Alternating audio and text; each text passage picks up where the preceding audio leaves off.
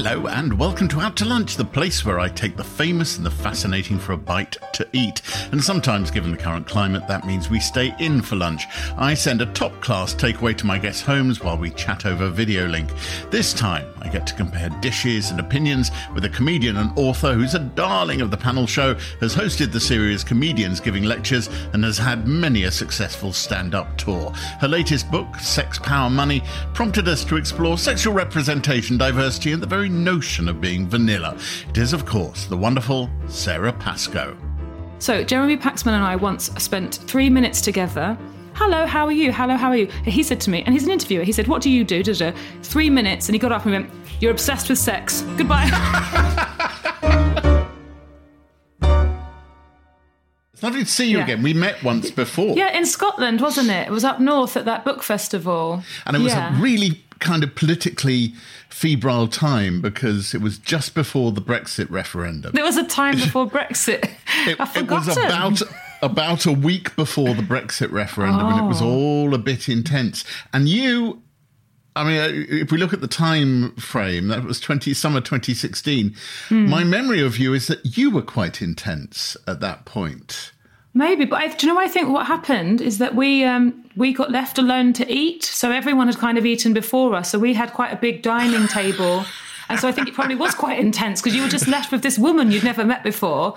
Um, it was really interesting. What I remember is you talking about how vegan cooking was really interesting in terms of flavors and doing things. You said that you'd written a lot about cooking without meat, and then I had just written a book which was a lot about evolution of the female body. So probably if I was talking about that, then it would have been a bit full on. Yeah, you you have a lot of controversial views, Sara. Oh, Uh, do you and think so? I think I think you do. And the most Oh. controversial, as far as I'm concerned, is that mash is a better use for potatoes than chips. Wow. Okay. Is that Yeah. controversial? I think it depends just- which circles you socialize in.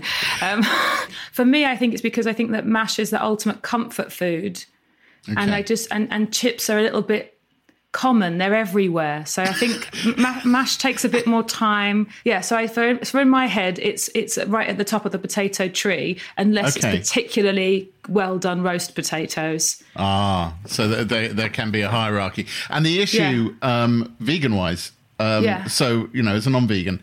Uh, Yeah. I just fire in the dairy. There's lots of butter and a bit of cr- milk and cream if there's some in the fridge and all that. What, Yeah. What's the go-to to make mash happen if Well, you're actually, the thing now is that, that there's um there's a vegan butter which is incredible that's made from a kind of coconut base, and um, it, it's sold in solid blocks as well. It's called Vegan Block. I promise you, it's as creamy as anything, and um, I'm a real because I like the I like the creaminess of things as well. It's one thing as a vegan you're always seeking things out. I think I think I think mash. Oh, that's my doorbell. I've beaten you. Unless there's something All else right. coming. Go Okay, I'll be back in two seconds. Yeah. Hello again. Ah, so I have ordered for you from By Chloe. Yes, Do you know Chloe?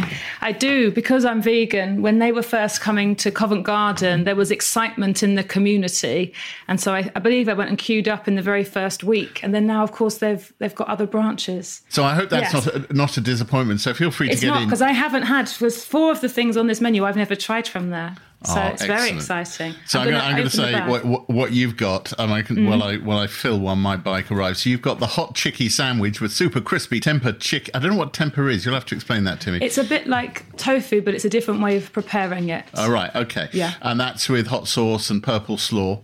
Um, I've got you a spicy Thai salad with almonds, quinoa, edamame, crispy wontons, and some more uh, apricot sriracha glazed tempeh. Uh, this is too much food. It's just going to go in your fridge, whatever. yeah. Um, I got you a sticky toffee pudding with coconut Oh whipped gosh. cream and a blood orange bitters and cardamom fizzy thing. Well, thank you so much. This is very exciting. I'm now Isn't it? Yeah. It- It's almost, I, you know, uh, I, I don't know by the time this drops where we'll be uh, lockdown Yeah. wise, but what I have discovered is it, um, it's almost like Christmas, isn't it? Little little It- of present it has, is. has Yeah. just arrived. Have you at any point, uh, again, very personal question, have you ever Hmm. done therapy? Yeah. Sorry, it's my dog crying. Shh. Your dog he doesn't can cry. understand why I'm talking. shush, shush. Um, yeah, um, I, I, I did. Ther- I've had two therapists, both in the last uh, five years. So I started with one therapist, And then I moved, so I started a new therapist. The thing with a therapist is not, they're not supposed to be more intelligent than you. Everything that comes up in therapy, you sort out for yourself. You work it out. You hear yourself. You find yourself repeating something from three years ago and realize you've got a cycle and you are doing this in exactly the same way. It's all your own revelations essentially they are just listening. So yeah, I have I have been to therapy. Did you enjoy talking about yourself in that way? I thought I was going to get into like childhood neglect kind of stuff. I thought I was going to get into it, and it really wasn't. It was a lot of coping mechanisms. And the reason I went to it was because as my job was becoming more successful, I was becoming less and less happy. And I, I'd always, always wanted a life, this this life that I had. And so when I wasn't enjoying it, I really realized I need to do the work because you can't be this lucky and still be miserable. But I know people know. who who do it's have amazing lives. Isn't it? it is out of everyone. There's so much misery in the world that's unavoidable why have all this and still be sad? I'm, I'm always suspicious of the word happy. Yeah. Content is, I yes, think, what we aim ha- at. Well, that's it. One of the things that comes out is that happiness isn't a solid state, but some of us think that we are, we're failing, or yeah. that other people are happy. Um, what I definitely am is what I realized was um, you put a lot of the pressure on yourself, and having a stranger tell you, well, you could just not do that as in, you could. So if you say, "I'm doing the Edinburgh Festival and I'm not sleeping and I've got um, and I'm not eating and um, I'm just drinking Red Bull and taking Nurofen and drinking too much at night," and then they go, "Well, don't do Edinburgh." And then you're like, well, I have to. This is my job. I have to do this. If I don't do this, I can't be on Mock the Week. And they'll go, why do you need those things? And so there's a lot of like justifying like what is important to you and why. Because if you want to have a nice life, sometimes that means doing less or doing things not needing everyone to like you, knowing that not everyone's going to like your stuff. It has to be said that being a comedian is not a, a, route to having everybody like you, is it? No, but, uh, but, but quite often that is what's driven them to begin with. The the thing has been, please be my friend, everyone. Like, please think I'm great, and then, but all of us, you focus on the detractors and you, you allow it to hurt you very much where actually you have to let go and go it's completely fine that that person thinks i'm rubbish and i don't have to live my life differently. My whole therapy was about it and i was so glad i had a therapist. I thought finally because when i was 14 I auditioned for Barrymore's My Kind of People, which I know again is a bit of an old reference. And um, I'd never sung my song. Look it up, kids. I'd never done it with a pianist. I'd always sung my song with a tape with the man singing. And then, yeah. so with the pianist, I didn't know when to come in. So I just started crying in a shopping centre. And then this beautiful thing happened because the people who were watching it started singing to help me with the words and then I remembered where I was and I sang, but I sang and I was crying at the same time. And so I think I have this thing of like real like sensitivity with singing. Like Oh, I did um, a Christmas reality TV singing competition where Geri Halliwell told me I couldn't sing. It was a really stupid thing because actually I should be at a position now where those things are past. I did this competition thinking it's money, it's Christmas, it'll be fun. Like I, I'm a comedian now. This is my job. I'm not a singer. And the same thing happened. My throat closed up. I got too nervous. I did a terrible job. And then I went home on the train crying. And then I, I thought, therapy, brilliant. I've got therapy now.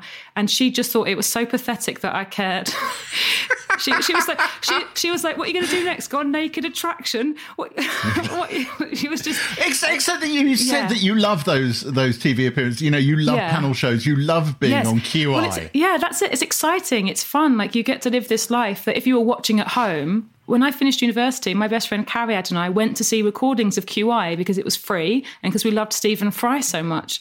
And so I do love the, all of the lucky aspect of my life. Uh, is it unreasonable to point out that of all the singers in the Spice Girls? I know, right? But that's why it hurts more. Where did the the idea of performance first come into your head? Was that when you got to university? No, no. At university, I was trying to make political theatre. I was doing an English degree, so I was reading people like Brecht. So definitely, definitely not comedy. I thought the world was so serious. There were so many serious things going on. And then, so so it's well after university. It was when I was um, probably 26. I was um, get, still trying to be an actor, and I was in a News Revue. It's called. So it's in Maida Vale. It's a, a kind of satirical show that you change the words to songs and things to make them about the news. And someone else in the cast was a stand-up comedian. It was the first time I ever went to see a gig. It was in Wimbledon, and it was open mic behind a pub, and there were these guys with Macs holding pads, reading out their new material. And I'd always thought stand-up was improvised. I thought people like Billy Connolly were making it up. I mean, obviously he's a genius and it's scripted, but I thought he, it all came out of his brain. I thought Harry Hill came on, said hello, and then said the first thing that came into his head. At what point did you start mining the idea of femaleness, of gender, of sex? I I had never ever been told I was a woman all the time. Like that hadn't happened, not at school. Feminism as a part of um, literature, but it wasn't a conversation about being a woman. And then stand up, every gig I got to, someone told me. So I'd walk in the room and they'd go, "Yeah, um, we we needed to book a woman. Thank you for coming in on short notice." Or um, you'd have charity gigs where they go, "Oh, it's so nice to have a woman on. It's so hard to find a woman." So that made me think about it a lot more. And then that's where I think some of the writing came from. Was that from the bookers or was that also from the other comedians? It was just kind of everyone. And actually, I didn't find the men in comedy to be particularly sexist. I didn't notice I was in a room of all men until somebody else pointed it out.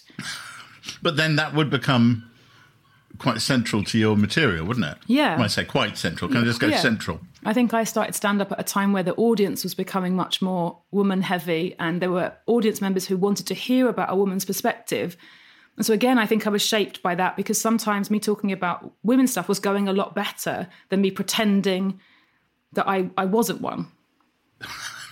Yeah. Which, which really wouldn't have really wouldn't have flown. Yeah, Um, but no, but you do. Like at the beginning, I remember like wearing anoraks and really boring trousers and thinking, if I if I talk in quite a low voice, they might not even notice. Like in between the others, you can just you can try and hide it a little bit. By the way, uh, just cutting across the kale Caesar um, is a is a fine thing, mostly Mm-hmm. Yeah. because it's not got that much kale in it. Is my They've softened it. They've done that lovely thing where they've just softened it with the dressing. Mm-hmm. I think that dressing's delicious. That's what I, I, really do. like I, I. I agree. I mean, I'm not sure how they're doing it. It's but it's it's good. well, that's it. pokey. I looked up the recipe and I thought I'm going to have to actually find out the amounts that they're doing in it in. But um, it is it's very nice that one. Have you tried a crouton yet? They've got very sweet croutons in there. They have they have maple croutons. Yeah. I have tried a crouton. You've got the spicy Thai one. So if, uh, Yeah, I'm going to depending try on where the you're at, Thai.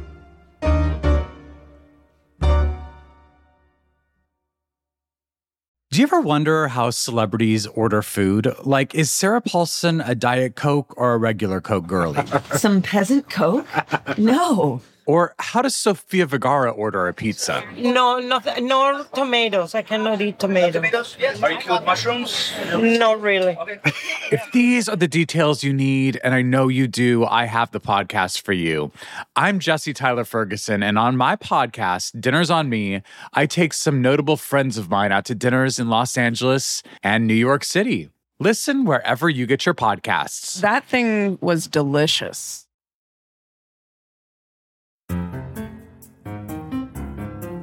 Hello, I'm Giles Brandreth, and with my friend, the world famous lexicographer Susie Dent, every week we do a podcast all about words and language and their origin. We're all over the place this week, all over Great Britain, all over London, all over the world. We're talking about the origins of place names.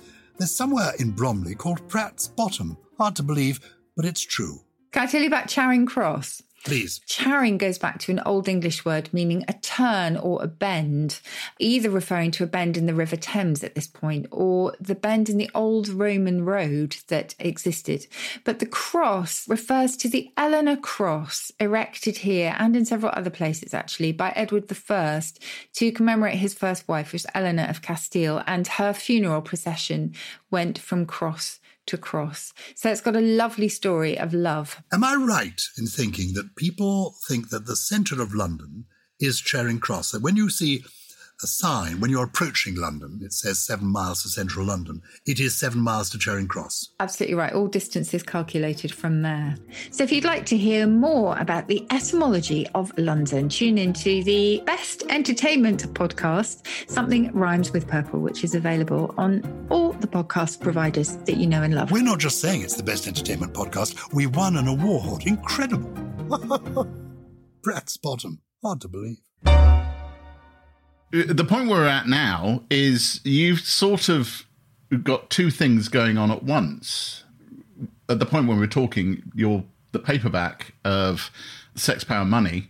I'm hoping I've got those words in the right yes, order. Yes, you absolutely have. Thank you. Can you explain what Sex, Power, Money is about? Yeah. Because you'll do a better job of it than me. When I was researching my first book about, you know, the female experience, having a female body, how the female body evolved, I thought I was going to have a chapter on pornography, which would be porn is really bad. It um, objectifies the female body. Um, it makes men more sexist, da da da, da, the end. That's what I thought I was going to write. And when I started researching it, I realized that I didn't know anything. I had never watched pornography. Had My you really never seen a single moment of it? I mean, Well, I, I don't I want wa- to stereotype Romford No, in no. any way, Mm. but this wasn't I- a sheltered upbringing in, in Essex. But, but I think I was. I think I had actually. I think I had a very outdoorsy, running around, playing outside, going to discos. I don't think I. I think I did have a kind of almost an Enid Blyton does Romford kind of upbringing. So I write in the book. I saw. I'd seen it twice. Once when I was 19, I was working in a hotel in Nottingham. I was a backing singer for Robbie Williams' dad. That's the exciting thing. And somebody Uh, put one it, of those jobs you do. yeah, one of those jobs. And somebody put it on in the background of a party. So I was sitting down with my back and I heard these noises and I turned around and that was my first ever view of hardcore pornography, which I found really shocking because I'd never seen it before and I wasn't expecting to see it. And now I know like it was just it was just hardcore. It was just a close up on genital penetration. But at the time I found it really shocking. And also that was the 10th of September 2001. So the next day two lot going on. planes. Two planes flew into these towers and the two things became melded in my mind as this really like phallic obliteration. And somehow the two things were connected like that is evil and then this is evil and this other bigger sense of the world. Then my experience of it was always that i knew that boyfriends watched it and i knew that they watched it or they turned it off when you came in or at university. My flatmates would watch it together in a different room.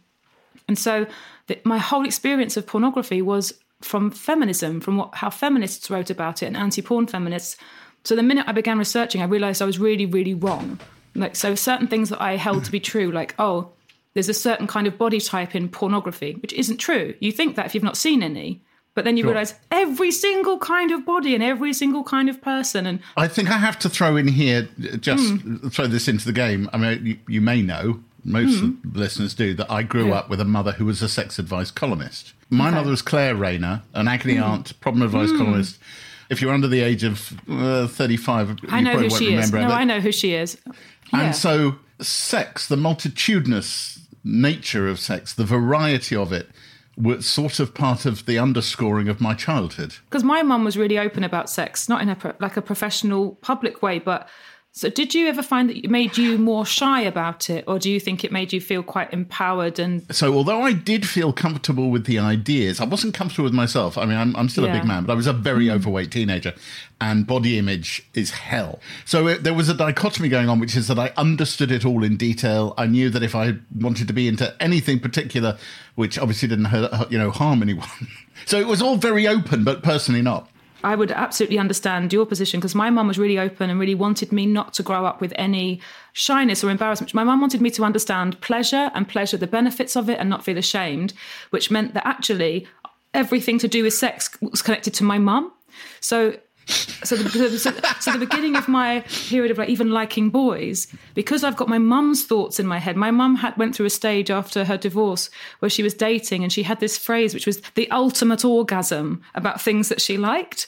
And so I remember being about twelve or thirteen, having to ask her, "So what's an orgasm?" and then being told, and that ruining it for a very long time because it's something that my mum does. It's like it's my mum's thing, and my mum had a big thing about you know um, yeah, asking from, uh, for pleasure from your partner, knowing what you like, which meant that I never could. Because that's you don't want to be in your head going, "Well, mum would be proud." Proud. yeah, I don't think I've ever thought about it in those terms. I was terrible at getting laid. I mean, you know, university Yeah. when you should be knocking anything off the, the moves, I, I, I failed dismally at that. I've never been able to correlate those things apart from body image. but maybe you respected people too much because there's something about some people who are serial shaggers, or actually it's a kind of psychopathy where they don't really see the the person quite often. But in the 80s, th- there was a bunch of ch- chaps, I call them chaps, men, hmm. men. We went out for a drink and we all agreed that it was remarkable that any of us got anything because hmm. the mere prospect of having to suggest it seemed like you would be stepping over a gendered line. Um, Yeah. When politi- I was at a Northern University, I was at Leeds, and it was starting with the, the miners' strike and going forward, and it was all very, very, very complicated. So Yeah. whether you call it respect or just utter fear, Yeah, caution. There, there is people because that is what is happening at the moment. There are young men or there are older men worried about young men saying, "Well, how will they ever approach anybody? How will anyone ever meet each other?" But actually, flirting and liking someone is very symbiotic. It comes from two directions. There isn't. It's not one person's job to catch somebody else It's you sense that they like you, you have a nice time. Like you can still meet somebody on a night out. That happens very quickly. There was a brilliant line in a freshers handbook in an American university on Yeah. uh, sex and relationships, and it said, "Don't hold out for consent. Consent Oh, is a very low bar. Hold out for enthusiasm." Yeah. I thought that was so groundbreaking because actually, uh, in terms of like my cultural sexual education, I think it's really important for women to be told that as well. Like, um, so Oh, yeah. there's a there's a thing about virginity and how most girls are taught that if they're heterosexual and it's going to be penetrative sex, that that losing their virginity will hurt. And it was such a it's- it going alongside that statement? It came from america of like if you're really turned on it doesn't hurt. You're having sex too soon. And being told to wait isn't moralistic. It's like wait until you're really aroused rather than wait until he definitely loves you or he's bought you enough dinners or anything like that. I did touch on this in my book. Sorry to bring it back to it but No, my- no, do, do. something I'd never understood about sex work, and it's even when I was interviewing sex workers and I felt like I knew understood a lot more, the people who pay for someone to have sex with them, what I didn't understand was how is that sexy? Because the sexiest thing is someone fancying you. Then what I found out is there's a whole there's a much grimmer, darker area where some people they enjoy the power imbalance. They enjoy that it's transactional or there's this other whole area where actually people become very upset because they really believe that the person does like them and they do believe it's real and they've got a connection. Bless. yeah. Um, well, I listened to that you interviewed um, two sex workers for, Yeah. for your podcast, and it was a really intriguing conversation because they were quite in your face, saying, Yeah. "You know what? It can be positive. It Yeah. can, there can be lots of reasons for it." And if someone sort of based their opinion of your ideas on only the introduction to sex, power, money, Mm. Yeah. which is pretty hardcore and in your face, and if you're a bloke, can make you recoil because you Yeah. are describing Yeah. us as hardwired for rape or not, Yeah, and, you know, yeah. as Winnie and all that sort of stuff. But it's clear that you've been questing and on the journey up. uh, This might sound brutal, but it, if if you take all of that, the book, the podcasts, and some of the material on stage, you could start to think, hang on, is Sara Pascoe questing interested, or is she fucked up over her own sexual experiences? Yeah, that's a very interesting take. I'm trying to think who I met. It's someone he's an interviewer. He's very tall. Jeremy Paxman. So Jeremy Paxman and I once spent three minutes together. Three very brief minutes. It was a green room. We were doing separate shows. We were in the same place. And it was like, hello, how are you? Hello, how are you? And he said to me, and he's an interviewer, he said, what do you do? Three minutes. And he got up and went, you're obsessed with sex. Goodbye. that was his take on it. I don't think I'm struggling with my own sex life. I think I just find it fascinating. Right, And okay. It's something it's it's something that's so universal. Our experience of it can be very subjective and very different, but none of us can say our life isn't affected by attraction and love. And then on a larger scale, such a huge part, especially of kind of like white privileged woman feminism, is porn and sex work. And what I realized was we needed to think about it a bit better and we needed to listen to people who actually do those things because you can have a whole conversation that doesn't involve anyone who actually does it. And so women on behalf of other women going, well, I don't think they should have to. And it's like, but you've made that decision by yourself. And it doesn't mean that you don't mean really well, but you're not helping anybody. How far have your your views on pornography, sex work, how far have they shifted? Do you think over the past few years? They've really changed, but it, it isn't me having an opinion. It's more me now going, there's this whole spectrum of complicatedness. Listening to people all of the time is the important thing. But I actually don't have, like, I'm not an activist. It's just that I've really, really come a long way from just thinking that it's an evil, and especially, and this is definitely wrong, an evil uh, practiced by the male body on the female body, which is def. I was really sexist for a long time. Um, and, What and changed that, or was it just simply the reading? Because I know you've, I mean, you've done Yeah. enormous amounts of reading. You can, Mm. I, you've got reports coming, studies coming out of Yeah. your ears. It's, Yeah. You know, but Yeah, uh, I don't know if you're looking to your side because there is literally a pile of reports on literally in front desk. of my oh hello guys um, yeah. it was an empathy exercise because I'd spent so long thinking about how I felt if if I if I'm on a bus and a man I don't know approaches me and sits down and there's no one else around and he wants to talk to me I felt so long thinking about my perspective I'd never even thought about what is going through his head what has culture told him how is it supposed to be? And that for me was such a, a huge switch of like most people are inherently very very good. Like those those men weren't trying to often they weren't trying to upset me or make me scared And they also sometimes didn't understand that, like, a woman laughing politely is a woman who wants you to go away. They think they're really funny. So there were these things that were really huge, and they made me absolutely see the humanity behind other people. So, and I guess actually, I, one of my relationships was was with a man who I think he talked a lot about shame, and he had inherited shame because some of the things that turned him on he, he felt made him a bad person and i don't know what they were by the way he never he never specified but i do know that he felt he couldn't communicate ever to a girlfriend i'm into Well- this or when you're not here i like this and all of that kind of thing By the way, have you, have you tried your Thai salad? I Because it's called i did. I'm- i I'm- did it's very nice the tempeh is in little um squares on the top with kind of a sweet chili sauce and then it's got lots of tortillas and lettuce it's very nice Hmm.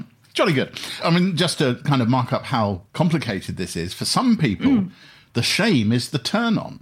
yes Um, I, I Yeah. talked to, to Grayson Perry, Mm. um, renowned potter and transvestite Incredible of this parish. person, Um, yeah. An incredible person. Um, And when you get uh, deep into a conversation with Grayson, you can find it wherever you find this podcast, because it's a really good good chat. He, he's quite clear that, that that embarrassment and shame is part of the turn on for him. He Yeah. doesn't want you to go, "Oh, you're a transvestite. How great." He wants Yeah. you to look at him. He wants you to be startled by him and taken aback because Hmm. otherwise, he what's the point of putting the fucking frock on?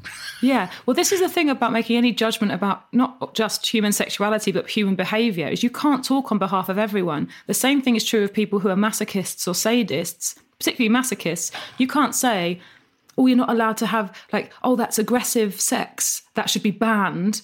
But uh, um, so in this country, we banned sitting on faces, for instance, which was something they banned in, in the pornography that's made in Britain, because it was seen as something that could potentially be about be about smothering and um, potentially dangerous. But there are people who play with those lines all of the time in a really safe, consensual way because that's their, you know, the, the phrase they use. You might like this one because it's like the one with consent, but um, you're not allowed to yuck anyone else's yum.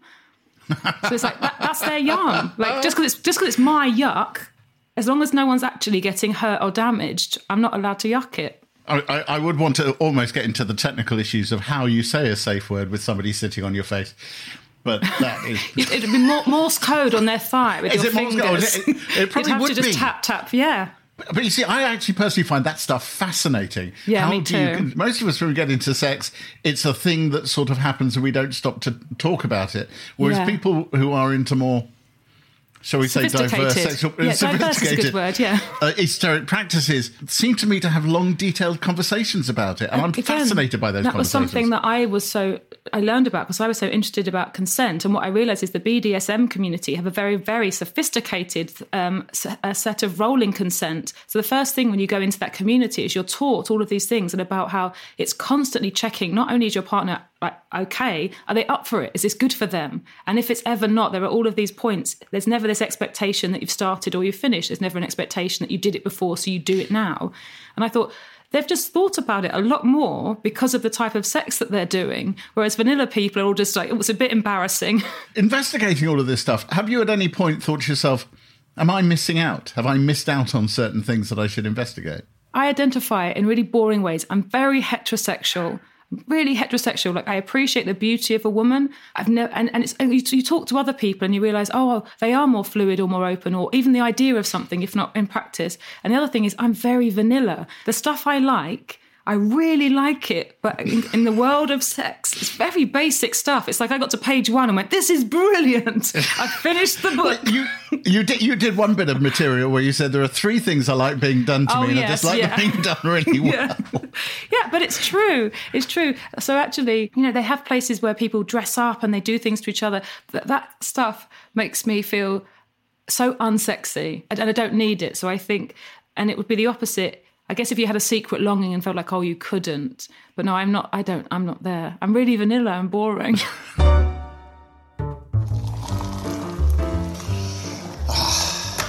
Just a brief break from all the out to lunching chat to pimp my wares, if you'll allow me the time, because now your favourite podcast comes with real physical stuff too. Stuff we've designed to make your kitchen life both more comfortable and more glamorous, your friends more envious. Or, of course, if you're a generous soul, you can give them away as Christmas gifts too.